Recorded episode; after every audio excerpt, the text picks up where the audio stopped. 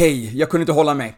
Det är säsongspremiär, inget viktigt eller är tillbaka. Och i det här veckans avsnitt så kommer jag att prata om det kostprogram som jag har jobbat med under de senaste åren. Jag kommer att dyka in i eh, lite grann snacket om aspartam och diskutera de nya nordiska näringsrekommendationerna. Men, ah, nu kör vi eh, gingen från början va.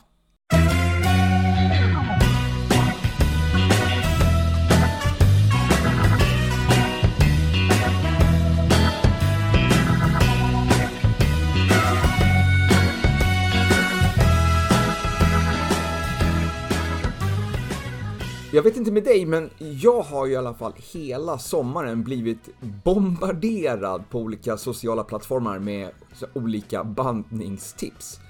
Alla har liksom hävdat att det här ger fantastiska resultat. Det har ju handlat om att man ska dricka ett glas kallvatten innan man somnar, eh, eller att man ska ta alla möjliga olika piller och behandlingar.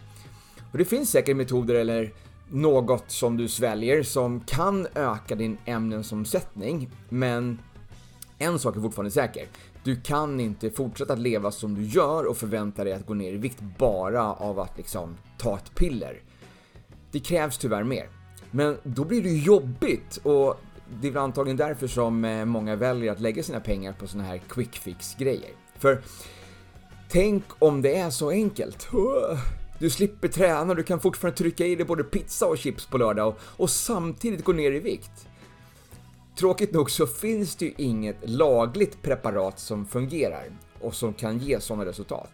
Men har du råd så kan du ju alltid börja med såna här otillåtna droger. Det är inte bara olagligt, det är också dyrt och farligt samt väldigt beroendeframkallande. Har du inte ens provat att hålla upp med koffeinet i sommar så skulle jag inte rekommendera att du börjar med några tyngre droger. Eller ja, det finns ju faktiskt lagliga droger också. Eh, under pandemin så godkändes ytterligare en diabetesmedicin för att användas för viktkontroll för de som inte har diabetes.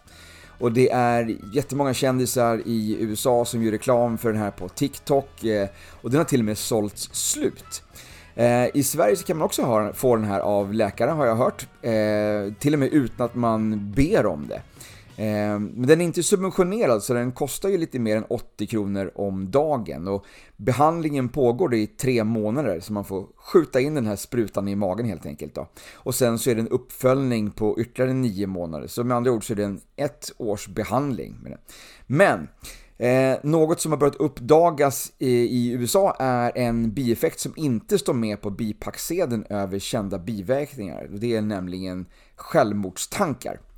Och eh, grottar man ner sig lite grann mer i den här studien som företaget har gjort, alltså, eh, så har de aktivt valt bort personer som har någon sorts eh, historik av mental ohälsa. Sammanträffande, eller? En eh, liknande viktkontrollmedicin drogs tillbaka 2008 på grund av just självmordstankar och intressant kanske är att veta att eh, det har dragits tillbaks ungefär 25 viktkontrollsmediciner mellan 1964 och 2009. Och där eh, 80% av eh, biverkningarna som föranledde tillbaka dragandet av medicinen var just självmordstankar. Faktum är att det egentligen bara finns en metod som alla är eniga om fungerar och det är att konsumera mindre än vad du förbränner. Då kommer du sakta men säkert att gå ner i vikt. Så jag har jobbat som hälsocoach eller kostrådgivare för både viktnedgång och muskeltillväxt. Och jag har pratat med så många som har försökt med olika dieter och misslyckats. Och jag är övertygad om att dieter inte funkar. Punkt. För en diet är kortsiktig. Du kanske får snabba resultat om du svälter dig en månad, men eh, du kommer gå upp i vikt igen när din diet är över. Så anledningen till det här jojo-bantningsfenomenet är följande. Säg att du har en daglig förbränning på 2000 kalorier, men du äter 2100 kalorier om dagen. Så då hamnar du ju på överskott och sakta men säkert så går du upp i vikt. Men om du nu drastiskt ändrar ditt kostintag till bara 1100 kalorier om dagen, ja, då kommer du gå ner i vikt.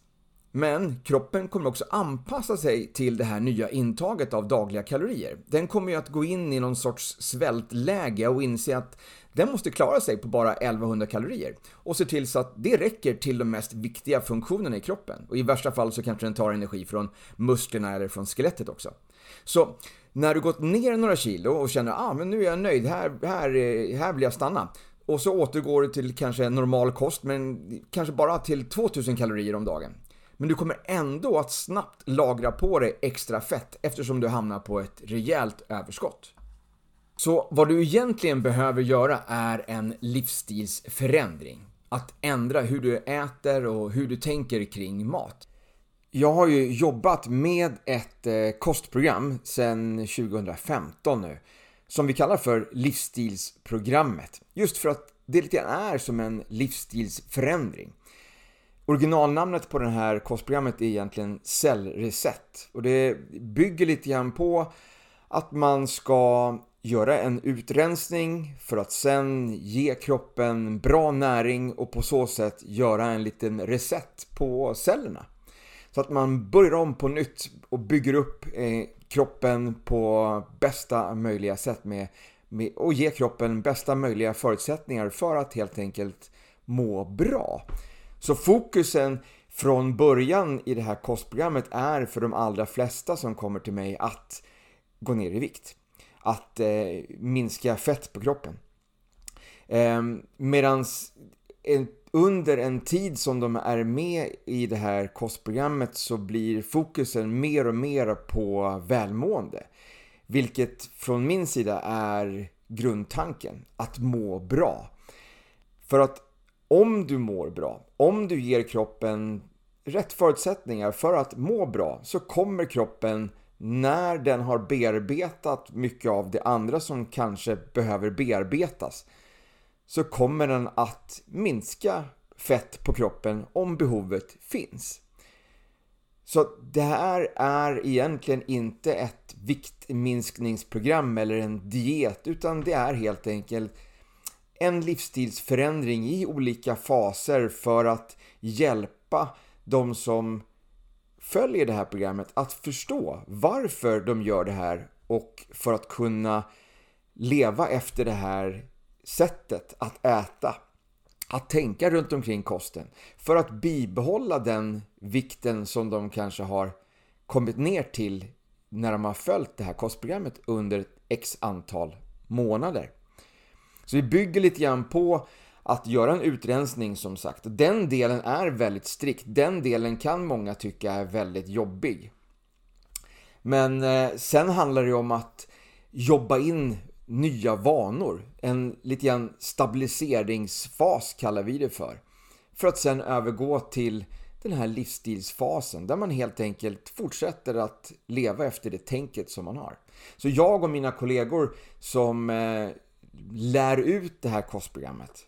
Vi försöker ju se till så att alla som följer det här också förstår varför de gör olika saker. Som eh, varför man utesluter socker, varför man utesluter salt under en kort period. För att om du har kunskapen så kan du sen göra medvetna val. Du kan bestämma om du vill göra ett val som gynnar din hälsa eller ett val som tillfredsställer dina, dina behov för stunden. En bakelse eller en bulle kan ju tillfredsställa dina behov för stunden. Du kanske är ute efter energi, men det är ingenting som är positivt för din hälsa. Ett bulle är ett ganska dåligt exempel för det, det vet de flesta om att det är någonting som inte är bra för hälsan. Men det finns så mycket annat som till exempel nu i somras så la jag upp något inlägg angående fryst kyckling. Att jag tog två stycken frysta bröstfiléer och eh, vägde dem. Och sen så grillade jag dem. Och vägde dem igen. Och såg då att eh, alltså, ungefär 50% har ju då försvunnit i vikt. Så den här frysta kycklingen som är då fullproppad med saltlösning. Den har jag betalt kilopris för. Fast kyckling kilopris, inte för vatten och salt. den kallas för mörad när den står som på, på förpackningen jämfört med den som är färsk som inte är mörad, som har ett dyrare kilopris men där vätskan är det naturliga. Saltet i den är det naturliga. Så genom att läsa på förpackningen och se att saltmängden är betydligt högre än vad det ska vara naturligt så kan jag där göra ett medvetet val. Och faktiskt, trots att prislappen på förpackningen är billigare så gör jag ett dåligt ekonomiskt val att köpa den mörade kycklingen jämfört med den färska. Och jag har ju sedan jag började med det här 2015 lärt ut det här till hundratals personer. Och min bakgrund är ju just att jag också har gjort en stor livsstilsförändring.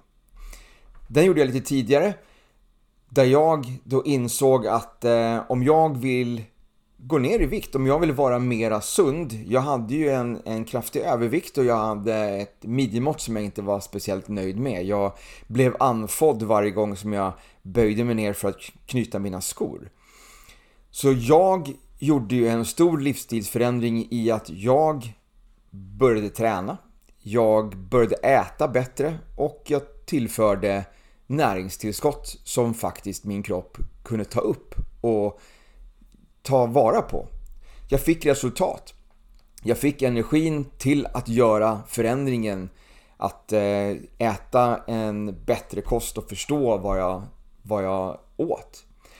Så bakgrunden, min historia är ju att jag gick ju ner eh, 14 kilo och jag tappade, eller minskade mitt midjemått med 20 cm under en ganska kort period.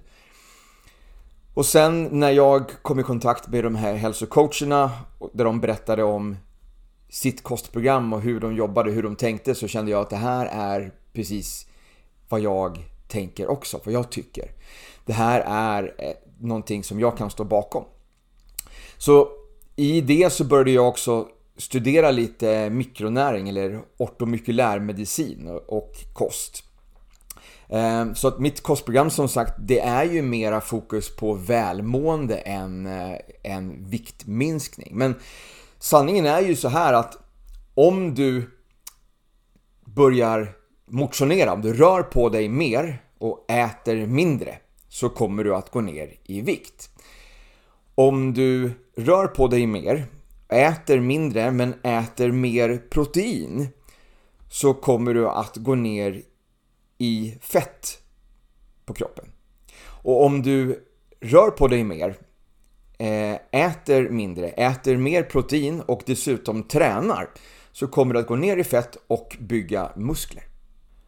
Och det är ju också någonting som jag har bevisat många gånger att man kan göra. Man kan gå ner i vikt utan att förlora muskelmassa och viktminskningen är i största del av fett. Så att göra en eh, livsstilsförändring, att förstå hur man ska äta kommer gynna kroppen på många, många, många sätt. För om vi tänker oss grunden här nu, väldigt grundligt. Vi är ju uppbyggda av tusentals miljarder eh, celler. Och de här cellerna behöver näring, friskt vatten och, och rent syre för att fungera som de ska.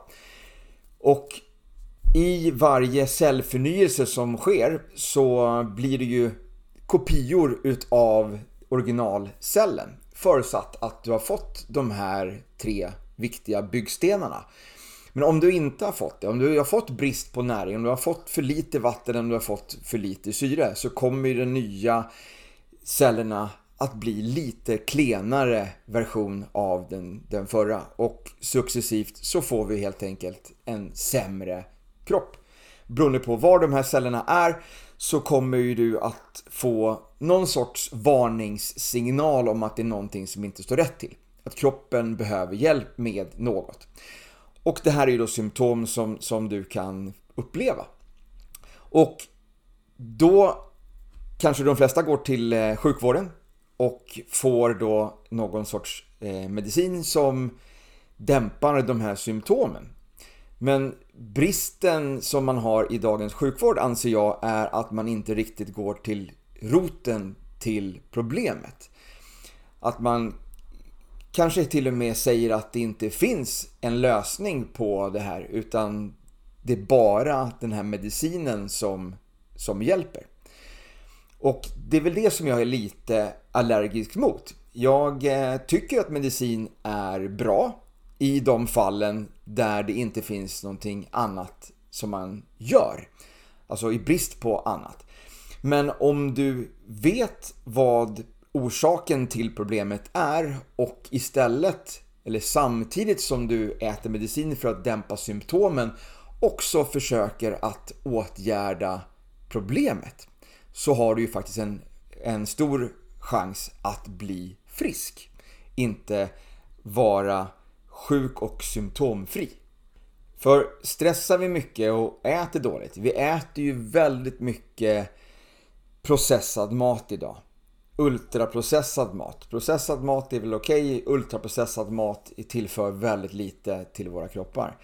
Så kommer de här varningssignalerna. Alltså, vi blir helt enkelt dränerade på energi. Vi får inte näring som ger kroppen energi att göra en ny bra kopia av de här cellerna. Och det kan då eh, märkas av med att man får problem, problem med matsmältningen, man kanske får ett försämrat immunförsvar, man får kanske lite värk eller smärta på olika ställen, eksem eller olika allergier. Dålig sömn eller man kanske sover bra men vaknar trött. Alltså man blir inte riktigt utvilad. Och alla de här olika sugen på socker, eh, choklad, alltså alla olika sorts cravings är också ett tecken på eh, låg energi som kroppen vill åtgärda. Du kanske tränar men har en väldigt lång återhämtningsperiod. Eller kanske inte får några träningsresultat överhuvudtaget. Precis som, som jag hade när jag tränade, när jag mådde dåligt. Du kanske till och med går runt och är väldigt irriterad eller har de här humörsvängningarna mycket upp och ner. Kanske till och med är sta, alltså ständigt i depression eller ångestläge. Ofokuserad eller har så dålig koncentrationsförmåga. Eller totalt omotiverad att göra saker. Det här är ju tecken på energibrist. Att man har någon sorts obalans i kroppen.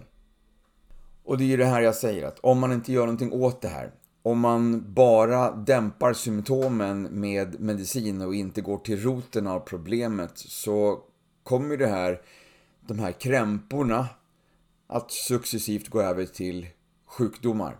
Och kanske till och med till någon av de här vanligaste folksjukdomarna som vi har idag som är högt kolesterol, högt blodtryck, diabetes typ 2, fettlever, bukfetma med mera.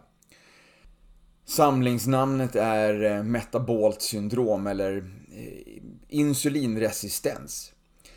Det handlar ju om att vi behöver ha friska celler som kan förvandla om glukosen till energi. Men om våra celler inte mår bra eh, så är cellerna sjuka, trasiga och då kan insulinet inte leda in glukosen in i cellerna för att omvandlas till energi. Och då blir ju plan B att eh, lagra fett. Men det här går ju att vända. Det här, det går att bli friskare, det går att eh, göra den här omstarten på kroppen. Att ge kroppen sen den näringen som den behöver för att självläka. För att göra det som den är faktiskt kapabel till att göra.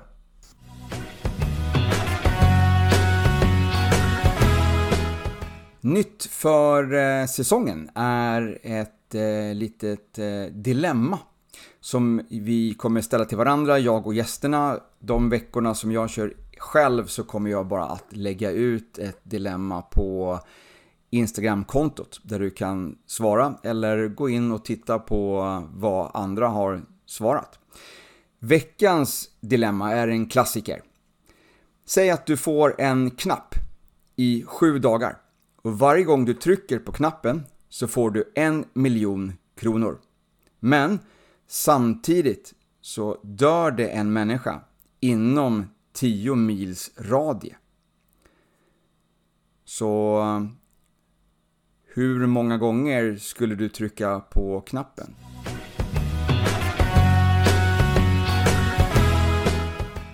Sen har vi ju då näringen, maten som vi äter. Var får vi energin ifrån? Nu kanske du är fullt medveten om vad ultraprocessad mat är och undviker det. Men det andra då? Det andra som vi tänker är nyttigt, det här som vi får en bra energi ifrån. Jag tänker frukt och grönt. Hur mycket av det är egentligen idag näringsrikt? Det är ju egentligen det enda livsmedlet i hela matvarubutiken som inte har en näringsdeklaration på sig. Varför? Vill vi inte veta hur mycket näring det är i den här bananen eller i den här paprikan? Är det totalt ointressant? Så länge konsumenterna köper det här, så länge konsumenterna är nöjda med att vi vill bara ha en, en stor röd paprika så kommer vi inte få det. Om konsumenterna kräver att vi ska få näringsinnehållsförteckning eh, på frukt och grönt, ja, då kanske det sker någon förändring i det här. Så det finns väldigt få dokumentationer av vad saker och ting innehåller. Och kanske av en anledning, för vi har ju förstört våra jordar. Den enda chansen egentligen som du har att få en näringsrik gröda, det är ju om du har odlat den själv. Eller om du är bundis med, med eh, jordbruket på på andra sidan eh, stan som du åker och handlar hos. Som du vet inte besprutar med jättemycket eh, olika ämnen och som faktiskt tar vara på jorden eh, och skördar när det är solmoget och säljer direkt från sin gård. Men tänk den här tomaten som kommer från Spanien. Den har ju fått eh, blivit, blivit eh, plockad, skördad när den var omogen för att den ska hålla hela vägen till Eh, butiken. Och den åker ju inte direkt till butiken, den ska ju vidare till något lager och därifrån vidare och så vidare. Så att jag har ju hört det sägas att eh, en, eh, alltså näringsämnena i eh, en, till exempel en tomat minskar med ungefär 30% per dygn efter skörd. Så att om det har tagit mer än tre dagar då från Spanien till ditt, ditt, din tallrik så är det egentligen bara vatten och fibrer i den här tomaten. Inga näringsämnen direkt som, som tar upp. Och självklart, ekologiskt är bättre eh, än andra, men det är fortfarande besprutat så du måste fortfarande se till att tvätta mat, liksom, frukt och grönt ordentligt så att du inte får i dig alla de här gifterna. För det är fortfarande gifter på eh, ekologiskt odlade grönsaker, frukter. Och sen tanken lite grann hur vi tillagar det här. Kokar vi sönder broccolin kokar vi broccolin i eh, 100 grader i 10 minuter och förväntar oss att den ska vara full med näringsämnen fortfarande. Eh, har vi inte dödat allting, C-vitamin dör på 60 grader, så har vi liksom eh, kokat upp eh, den här frukten eller grönsaken mer än till 60 grader så har vi samtidigt också tagit död på all C-vitamin i alla fall. Eh, sen B-vitaminer håller lite bättre i motståndskraft för, för värme, men det är säkert så här i, i många fall att vi inte riktigt tar vara på den näringen som faktiskt finns i den maten som vi också, som vi också äter. För tänk dig den här bananen som du har, som har skördats omogen och lagts i en låda och sen har den transporterats över halva jordklotet för att komma hit till oss. Hur mycket näring har den fått? För den får ju i sin tur, den ska ju få sin näring ifrån jorden, den ska få sin näring ifrån solen. Hur mycket näring har den fått från wellpapp liksom? Så jag har faktiskt sett ett exempel på, på just banan och näringsämnen. Det här är en gammal studie, eller två stycken lite äldre studier som jag har sett, men jag ska, vi ska ta det som ett exempel bara för att få lite, en liten hum om hur det ser ut. Så i den här studien som gjordes i två delar så var det första delen 1985 och den andra 2002. Man tog då 100 gram livsmedel. Så det, om vi tar banan som ett, ett, exempel. Så en banan kanske 100 gram. Så då, vi tar det som ett exempel. I, I då en banan 1985 så fanns det 330 mg vitamin B6, 23 mg folsyra, 8 mg kalcium och 31 mg magnesium. 2002 så har man 18 mg vitamin B6, 5 mg folsyra, 28 mg kalcium och 24 mg magnesium. Så kalciumet har ökat med 20 mg medan då eh, vitamin B6 har minskat med 90%. Och eh, senaste siffror som jag såg på, på det här med eh, banan, 100 gram banan vitamin B6 så var det 0,18. 0,18 milligram från att det var 330 milligram 1985. Så trots att vi kanske äter bra, vi kanske köper den ekologiska bananen, vi får fortfarande all, inte den näringen som vi behöver ifrån den maten som vi köper. Det är därför som vi i vårt kostprogram också ser till att tillföra näringstillskott. Näringstillskott som faktiskt tas upp av kroppen så att du verkligen får tillgodoräkna dig allt som du sätter i dig. Så att din kropp får de bästa förutsättningarna för att ge kroppen den här, ge cellerna näringen som gör att de kan eh, förnyas och bli starka. Så med andra ord, om man följer det här kostprogrammet som, vi, som jag jobbar med så kommer man äta bra mat. Så ren mat som möjligt, så lite processad mat som möjligt. Eh, och ingen ultraprocessad mat överhuvudtaget. Och utöver bra mat tillföra också optimalt med näring via de här näringstillskotten. Och varför just de tillskotten som vi rekommenderar är just av den anledningen till att upptaget är så pass mycket högre. En vanlig multivitamintablett kan till och med ha så pass låg biotillgänglighet eller upptag som 10%. Pratar vi de här fettlösliga eh, ämnena som A, E och D till exempel så är de ännu svårare att tas upp i, i kroppen. Och det är därför som vi använder ett specifikt näringstillskott som faktiskt har ett garanterat upptag på någonstans mellan 96-98%. Och din kropp kommer tacka dig för att du inte äter den här ultraprocessade maten och allt socker som finns gömt i den. Inklusive alla sötningsmedel. För egentligen, om du tänker efter, du behöver inte sötningsmedel. Sötningsmedlet är ingenting som din kropp behöver, som din kropp kan göra, dra någon som helst nytta utav. Utan det är enbart för smakens skull. För att vi har vant oss vid att vi vill ha sötare mat. Och eh, apropå sötningsmedel så är ju aspartam uppe på tapeten igen, ett hett eh, ämne. Eh, man har ju eh, från eh, Världshälsoorganisationens eh, canceravdelning klassificerat det som möjligt cancerframkallande. Och det har varit mycket skriverier om det här i alla möjliga eh, tidningar och, och, man har pratat om det i hälsopoddar och alla onlinecoacher eh, online på, har snackat om det här på Instagram och Facebook hela, hela sommaren. Eh, vissa anser att det här är ofarligt och eftersom det är nästan till kalorifritt så kan man dricka det i såna här läsker med aspartam då även under en diet. Eh, men fortfarande så är det ju många forskare som, som anser att det är mycket farligare än vad världsorganisationen nu har klassat det som.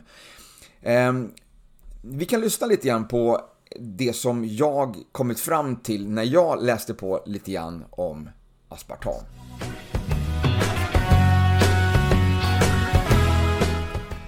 Så lite mer om aspartam som eh, kanske inte alla känner till. Ehm, det var alltså godkänt som ett sötningsmedel 1974. Eh, och då antog man bara att det var säkert. Alltså helt enkelt för att företaget, den här JD eh, Searle, då, sa att det var säkert.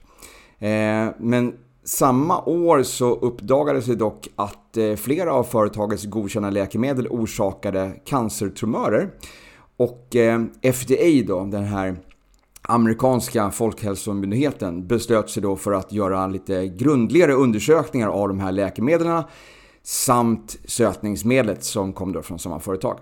Och 1975 så drogs godkännandet tillbaka efter att FDA hade analyserat flera studier som lett till godkännandet och besökt och intervjuat de forskarna som varit eh, delaktiga och utfört de här studierna. Och anledningen var att de här djurstudierna som gjorts på möss eh, visade oroväckande många tumörer hos försöksdjuren. Och är man nyfiken på att läsa mer om det här så kan man söka efter The Bressler Report eh, som finns eh, online. Sen var det tyst ett tag. Men på 80-talet så kommer Ronald Reagan till makten och han utser Donald Rumsfeld som någon eh, eh rådgivare. Och han är alltså då tidigare CEO för GD Searle Company.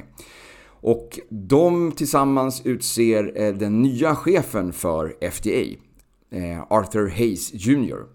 Och då helt plötsligt, 1981, så är aspartam godkänt igen. Men bara för mat, inte för dryck.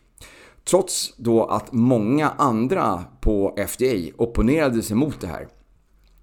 Två år senare så står eh, Arthur Hayes Jr eh, anklagad för att ha tagit emot stora summor pengar från olika företag och eh, får helt enkelt då sparken från FDA. Men det sista han gör innan han lämnar sin post är att godkänna aspartam även för dryck som snabbt då ersätter mer än 454 ton vanligt socker under 80-talet. Två månader senare så får han anställning som Senior Medical Advisor på Searles PR-firma. Det här är ju inget ovanligt. För 9 av 10 av de här senaste cheferna för FDA har gått vidare till högbetalda poster hos olika läkemedelsföretag. Och FDA är ju alltså numera till största delen finansierat av företagen som de ska reglera. Mm. Eh, nu finns ju då aspartam i iste, tuggummi, desserter, glass, godis, frukt och grönsaksberedningar, frukostflingor, sylt, marmelader, soppor och såser, kosttillskott, mediciner och självklart då som sötningsmedel att ha till exempel i kaffet. Enligt Livsmedelsverket och eh, EU Scientific Committee on Food och eh, EU Food Safety Authority så är det ofarligt att få i sig mindre än 40 mg Eh, aspartam per kilo kroppsvikt per dag.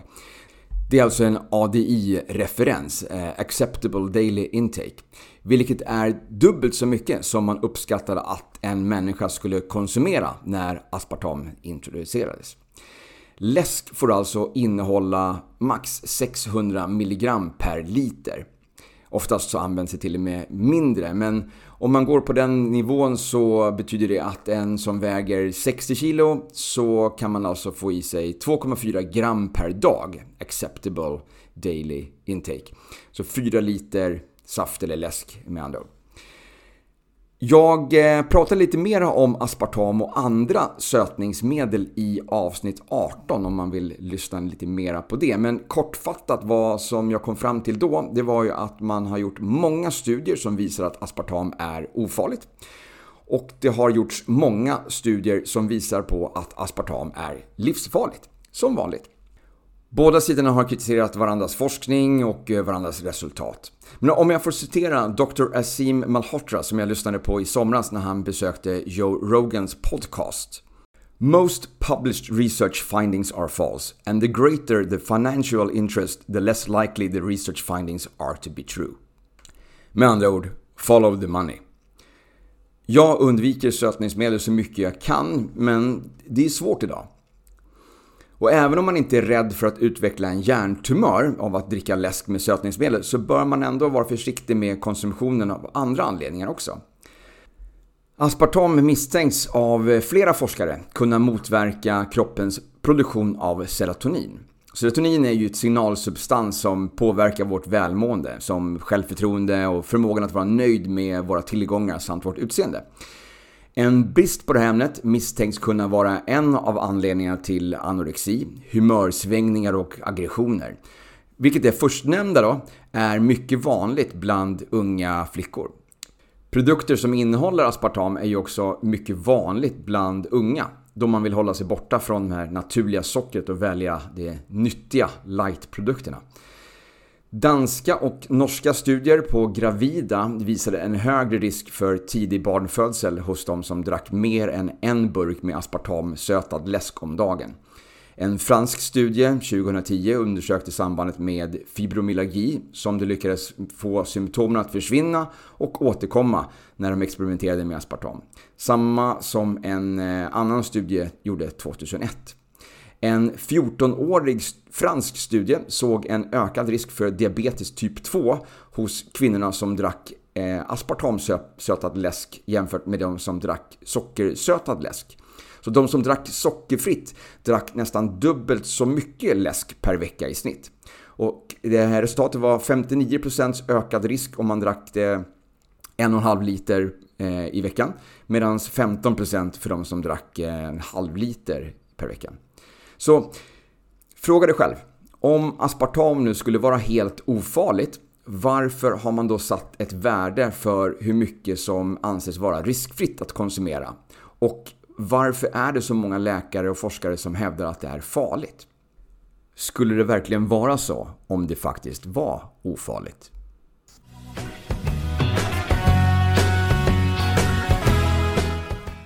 Ett annat ämne som har diskuterats hett i eh, sommar är de nya nordiska näringsrekommendationerna som träder i kraft här nu i slutet på september. Nytt är att man har tagit in lite miljöaspekt i det hela. Och det är lite konstigt när det heter näringsrekommendationer och inte eh, hälso och eh, miljörekommendationer. Så Nordiska rådet de kommer med rekommendationerna och sen får varje land lite grann göra som de vill. Eh, och det här har uppmärksammats lite grann i media när man har lyft lite grann vad som är bra och dåligt. Men jag kan se att man har typ vänt upp och ner på den här gamla näringspyramiden. En av de stora nyheterna är att man vill att vi ska, vi ska sänka eh, köttkonsumtionen med ytterligare 30% mot vad vi hade som rekommenderat 2012. Så vi ska ner till typ 350 gram eh, i, i veckan. Men vad är, eh, vad är kött?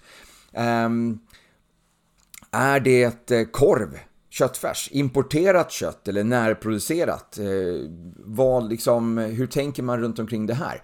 Jag kan hålla med om att vi behöver sänka den här köttkonsumtionen av importerat kött och helt enkelt fokusera på en mer närproducerat bra kött. För att den här importerade köttet är ju bara fullproppat med antibiotika. Som till exempel, alltså det värsta exemplet är väl de här spanska charkuterierna. Alla salamis och sånt där från Spanien som du hittar i varenda kyldisk i butikerna. Spanien är ett av de länderna som använder mest eh, antibiotika per kilo eh, i hela Europa. Vad som också är intressant är ju att man har eh, gått emot expertgruppen. Man har ju inte i den slutgiltiga rapporten varnat om eh, ultraprocessad mat. Istället så hänvisar man till att fullkornslimpa skulle vara bra, trots att den är ultraprocessad. Och det finns ju liksom i den alltid eh, massa socker eller sirap och vegetabiliska oljor. Men det har alltså expertgruppen som har utformat den första originalrapporten alltså varnat för och att man, eller rekommenderat att man ska minska ultraprocessad mat. Och i alla fall eh, de två experterna som intervjuades i Svenska Dagbladet säger ju att de tar avstånd till den här slutrapporten. Då den inte återspeglar det som har sagts i den stora rapporten eller eh, underlagsdokumentet angående just ultraprocessad mat. Mer ifrån de här rekommendationerna är att man avråder från feta mejeriprodukter. Men där finns ju egentligen inget stöd som, från forskningen som säger att det skulle vara skadligt. Tvärtom så är det ju mer naturligt med feta mejeriprodukter till skillnad från de här light-varianterna här, lätt, eh, lätt mjölk och så vidare. Eh, mer fisk är ju ett bra råd förutsatt att man får eh, bukt på de här miljögifterna. Alla läkemedel och sånt där som går ut i, i haven. Och så säger de ju då mer fullkorn, men bäst vore nog egentligen att minska spannmålet. Och i hälsosynpunkt så säger man att man ska äta mindre rött kött. Men enligt en japansk studie som har pågått i 10 år med cirka 250 000 människor så minskade rött kött risken för hjärt och kärlsjukdomar och även risken för cancer. I Japan så är det kanske lite grann så här att det är de rika, mer hälsomedvetna som äter kött. I Europa så äter alla som har mindre pengar mer korv och andra processade halvfabrikat. Och kanske mer ultraprocessad mat i allmänhet. Så den gruppen kommer ju alltid att välja bort rött kött och ersätta med billigare processade matvaror. Och det finns 24 studier där man gjorde tvärtom mot de förra nordiska näringsrekommendationerna. Man åt mer kött och åt mindre pasta än rekommenderat. I samtliga studier fick man ett bättre hälsoutfall än det som följde rekommendationerna. Minskad inflammation vid diabetes och sköldkörtelsjukdom, minskad utmattning vid MS, bättre minnesfunktion, bättre hormonhälsa, ökad nedbrytning av stresshormon, bättre insulinvärden, bättre blodsockerkontroll, bättre blodfetter, bättre metabol hälsa, bättre leverhälsa, sänkt blodtryck, högre mättnadsgrad. Man hävdar också att en konsumtion av rött kött skulle öka risken för tjocktarmscancer. Men det finns två studier där man har fokuserat på just sambandet mellan tjocktarmscancer och rött kött från 2006. Med bara kvinnor. Och den pågick i åtta år. Så mindre kött minskade inte risken för cancer. Så sambanden mellan rött kött och tjocktarmscancer är svaga. Eh, och eh, det finns ingen korrelation, alltså mängden kött ökar alltså inte risken. Kanske är det att eh, de som äter mer rött kött även röker, motionerar mindre, äter färre grönsaker, konsumerar fler, mer kalorier och har högre BMI. Så det kanske finns andra anledningar till den ökade cancerrisken. Vad man däremot bör rekommendera är att inte äta kött tillsammans med gluten. För kött innehåller karbetin som metaboliseras till något som kallas för TMA och tillsammans med Prevotella som finns i spannmål så blir det till TMAO som är giftigt för våra tarmbakterier. Så gluten plus kött, inte bra. Kött och klorofyll däremot är bra. Klorofyll finns då i eh, gröna växter. Så grönsaker och kött, bra. Och tittar vi lite snabbt bara på om man skulle bara äta kött så finns det en eh, studie från 1926. Eh, en kontrollerad studie med två personer som pågick i 365 dagar. Så de åt enbart kött i ett helt år och frågorna som man ställde sig var då eh, Uppstår skörbjugg? Eh, uppstår vitaminbrist? Uppstår mineralbrist? Och är det skadlig påverkan på hjärta, blodkärl och njurar? Eller skadlig effekt på magbakterier? Och eh, svaret på samtliga frågor var nej. Det är alltså, det uppstod inte skörbjugg, det blev ingen vitaminbrist, ingen mineralbrist och det var ingen skadlig påverkan på varken hjärta, blodkärl, njurar eller magbakterier. Och ser vi till historien, eller evolutionen, så är det väl typ 2,6 miljoner år sedan i samband med att människan började använda stenverktyg. Då började vi döda och äta djur. Och sen en, för en miljon sedan ungefär så upptäckte man ju då eld. Eh, och då gick man från en mer fermenterande tarm till ett eh, tunntarmsbaserat matsmältningssystem avsett för absorption. Hjärnan ökade i volym på grund av fetterna och aminosyrorna i köttet som är näring för hjärnan. Tänderna blev mindre, käken blev mindre eh, och det är inte förrän cirka 780 000 år sedan som man började äta rotfrukter och köra en omnivorisk kost. Men vi vet liksom inte riktigt fördelningen, hur den har varit. Eh, men den har nog varierat ganska mycket. I, eh, idag i de 290 jagar och samlarfolk som fortfarande lever eh, så äter man någonstans mellan 45-65% animalier. Och jag tror ju att om man rekommenderar att man ska äta mindre kött så kommer den delen på tallriken att ersättas med någonting annat. Och det blir ju antagligen någonting ultraprocessat. Eh, om vi ska äta mera vegetabilier eh, så är det väldigt svårt att få i oss den proteinen som vi behöver enbart ifrån grönsaker. Då kanske man väljer istället ett eh, mera proteinrikt eh, ultraprocessad eh, typ sojakorv eller sojanuggets eller alltså någon sån här ultraprocessad variant av eh, vegetabilisk version av köttbullar, korv, eh, färs och så vidare. Och rött kött är mättande. Det innehåller mycket kalorier, näringsämnen och proteiner. Processad mat är fullspäckad med kalorier som får oss att överäta då de är liksom belönande. Och grönsaker är ju mindre kaloritäta. Så lösningen är nog inte att vi alla ska bli eh, veganer. Eh, det finns ju mycket som pekar åt att veganer har mer depression, ångest, självskadebeteende, är mer nedstämda. Eh, 18 studier med 160 000 deltagare som kom fram till det här, publiceras 2020. Så utan eh, kött i kosten så behöver man ju ta tillskott för att få de här karnitin, kreatin, kanosin, B12, zink, D3.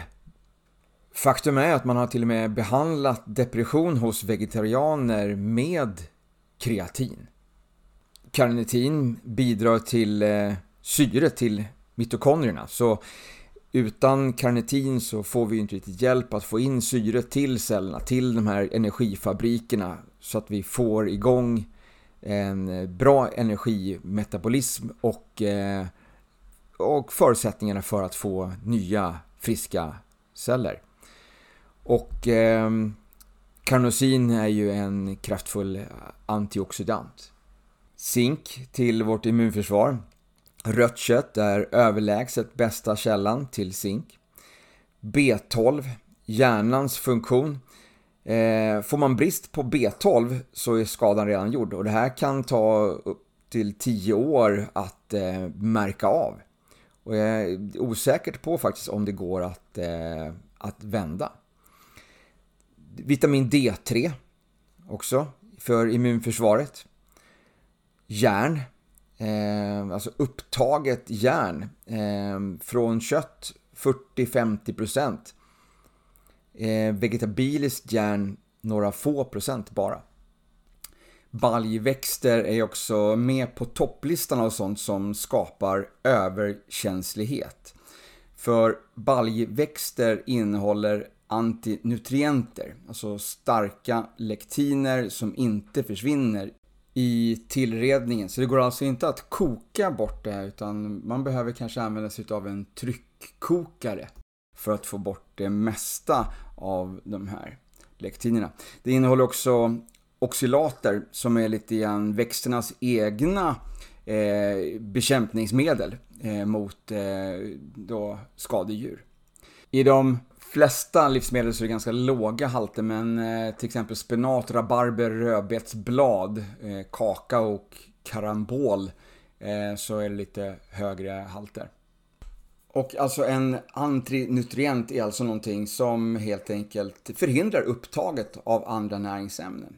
Så det betyder ju att även om man har då en eh, grönsakssallad med massa olika ingredienser och man anser att de här är fulla av näringsämnen så kan ju också då vissa av de här baljväxterna till och med förhindra eh, upptaget av andra näringsämnen.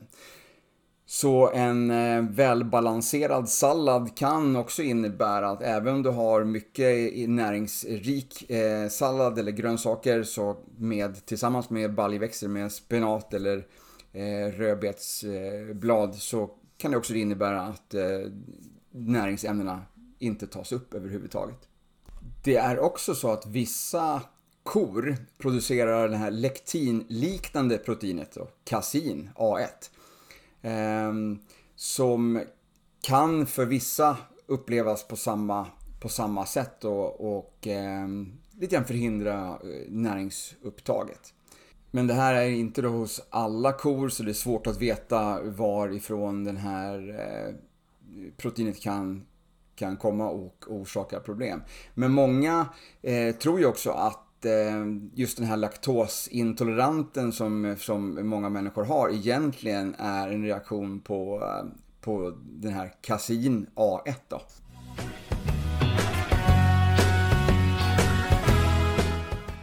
Hej! Jag vill bara lite snabbt göra reklam för mina företagsklasser på Sats. Om du vill träna tillsammans med dina kollegor så kan du boka mig för ett pass som du själv kan få vara med och bestämma upplägget för. Jag instruerar i cirka 17 olika klasser och vi kan vara på vilket gym i Stockholm som helst så länge det konceptet finns där som ni vill ha. Hör av dig till mig så hittar vi en tid som passar och jag förmedlar kontakten till en av våra företagssäljare som hjälper dig vidare.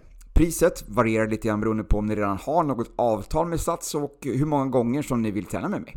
Du når mig på min jobbmail hans.ulas.sats.se eller skriv till mig på Instagram. Där heter jag combatman. Nu tillbaka till veckans poddavsnitt.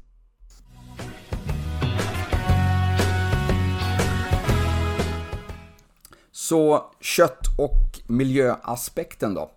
Eh, vi har pratat om det förut, jag vet inte om du, har sett den här filmen nu, Cowspiracy. Eh, från 2014 av eh, medproducent Leo DiCaprio. Eh, så där skyller man ju att 51% av all koldioxid, alla utsläpp på jordbruket, eller kouppfödningen snarare. Eh, de har senare fått erkänna att den siffran snarare är 18%. I jämförelse med transport, och lastbil, och båt och flyg så har man bara tagit hänsyn till utsläppen, inte varken tillverkning eller skrotning.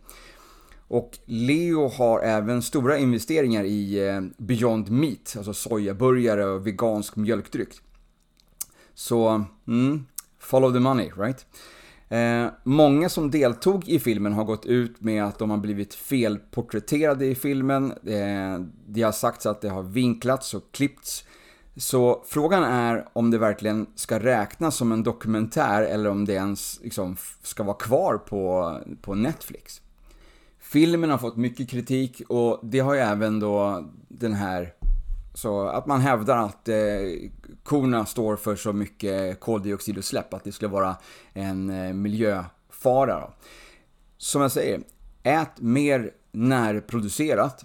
Så kan vi vända om det här att vi eh, slutar att äta så mycket importerat kött och eh, äta mer av det svenska köttet.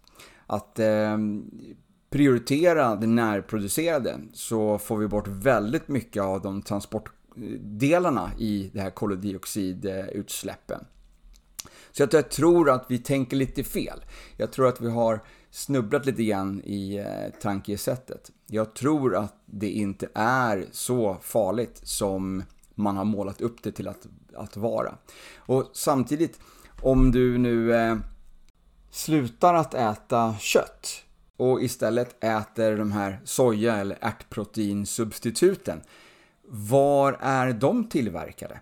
Var är de producerade? Och vad, hur mycket påfrestning på miljön gör de transporterna och tillverkningarna?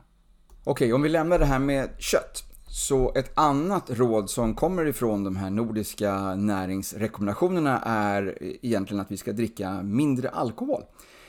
Eh, men samtidigt så har man tagit bort rekommendationen från att ammande eh, inte ska dricka alkohol helt.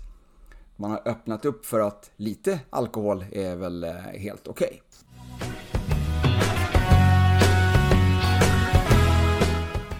Sammanfattningsvis. Var inte rädd för att äta mer svenskt kött.